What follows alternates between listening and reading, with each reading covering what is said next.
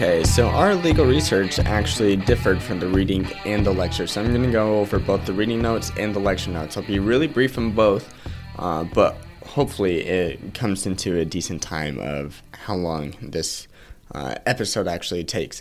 But our reading notes was actually an overview of legal research. and we talked about what it takes to be a good lawyer. Legal research is necessary because you need to be competent in the advice that you give your clients. This is all something that we've talked about in the past. You need to be competent. To be competent, you need to do legal research. Uh, clear as mud.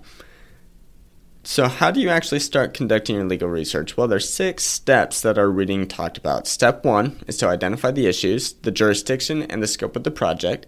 Step two is to gather facts and identify preliminary search terms. Step three is to identify, prioritize, and consult relevant resources. Step four is to expand and update research. Step five is to ensure your research is responsive and to the questions presented. And step six is knowing how to stop. Let's go over these quickly one by one. So, step one identify the issues, jurisdiction, and scope of the project.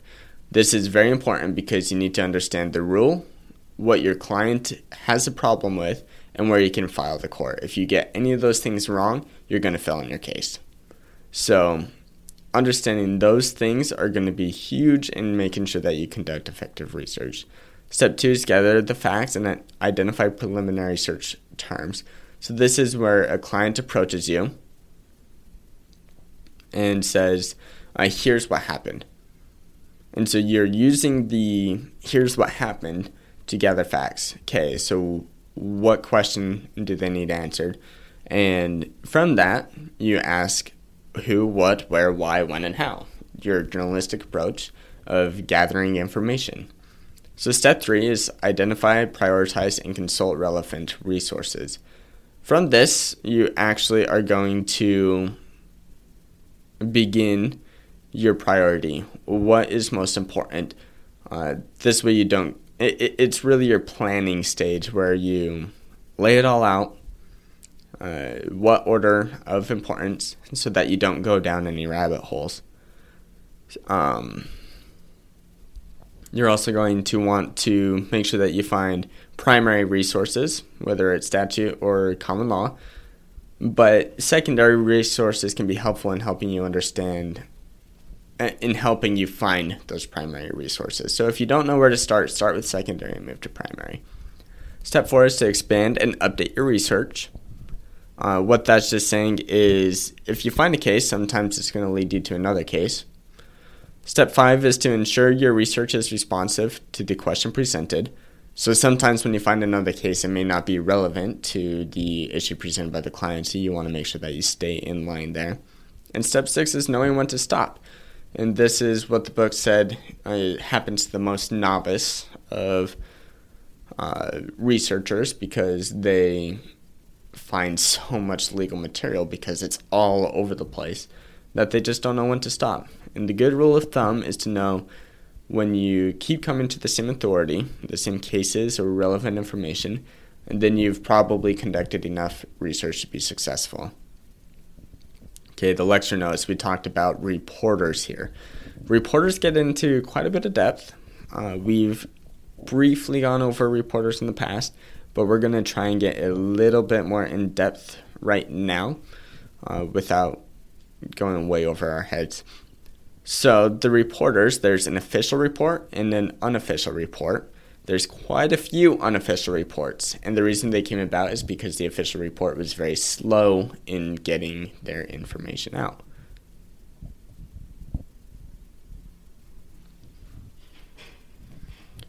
So, what about so what is the official reports? Well, for the Supreme Court, there are official reports and unofficial reports for each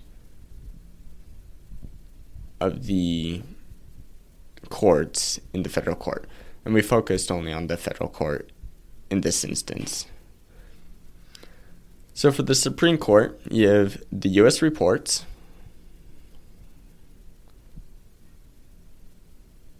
And for the unofficial report for West, you have the Supreme Court, which is abbreviated S dot space CT period. And then for the lawyer's edition, which is LexisNexis, you have L.ed. whatever series you're in, which they're currently in the second series. So L.ed standing for lawyer's edition. edition.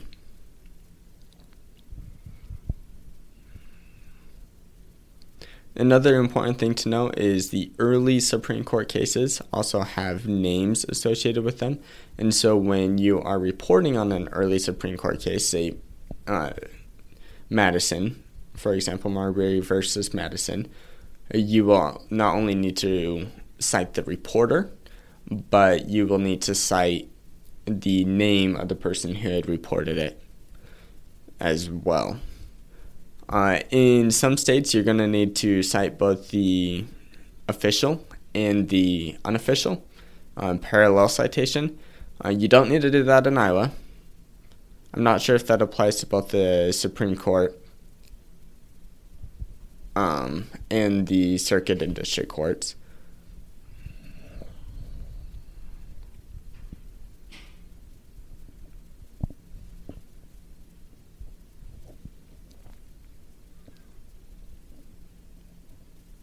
Sorry, somebody walked by and I lost my train of thought.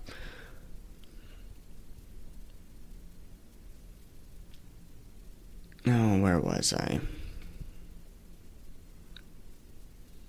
Parallel citations. Okay, so with parallel citations in Iowa, you don't need to do that. But you do need to make sure that you report the official report if it is available. Now, that runs six to eight years behind, so quite often for the recent cases, you will be citing the West report, which is the Supreme Court S dot uh, space CT dot. Okay, for the Court of Appeals, uh, the F stands for Federal Court of Appeal. So F4 is the current series that we are in. We're in the fourth series. We are in Iowa, the Eighth Circuit. So when citing a case, we need to make sure that we say F dot fourth for any cases that arise out of the fourth series. And then in parentheses, we put Eighth Circuit. Uh, circuit is abbreviated, and eighth has 8th after it. It's not spelled out or anything like that.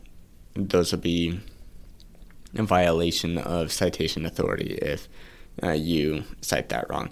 For district courts, it's FSUP, which stands for Federal Supplement, but it's F dot space SUPP dot space, whatever happens after that. So, for example, if we're citing a case in the Southern District of Iowa, um, there's an example. So you have Lasse v.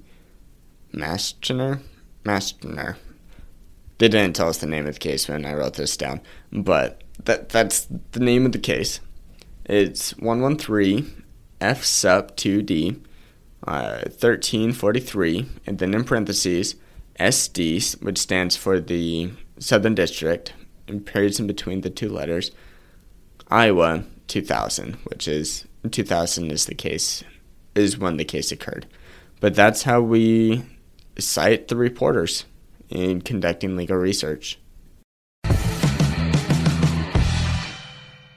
Thank you for listening to this episode of The Law Schoolers. Before I let you go, there are four things I want to say. The first thing is if you enjoyed these episodes and if you enjoyed the website, I would invite you to go and join Law Schoolers Pro, and you can do that by going to lawschoolers.com/join. It's a way for you to support us, but there's also a lot of features there that I think you will enjoy. Second thing is that nearly all of our episodes are unedited. The only ones that aren't are pre law materials, and the reason for that is so you can actually see the legal material in its raw form as I'm learning it as well. The third thing is that the information contained in these episodes are specifically only for educational purposes. They're not to be used as legal advice. And with that, the fourth thing is if it is used as legal advice, we are not liable. That is, law schoolers is not liable for any legal outcomes. Thank you again for enjoying the show. Have a good one.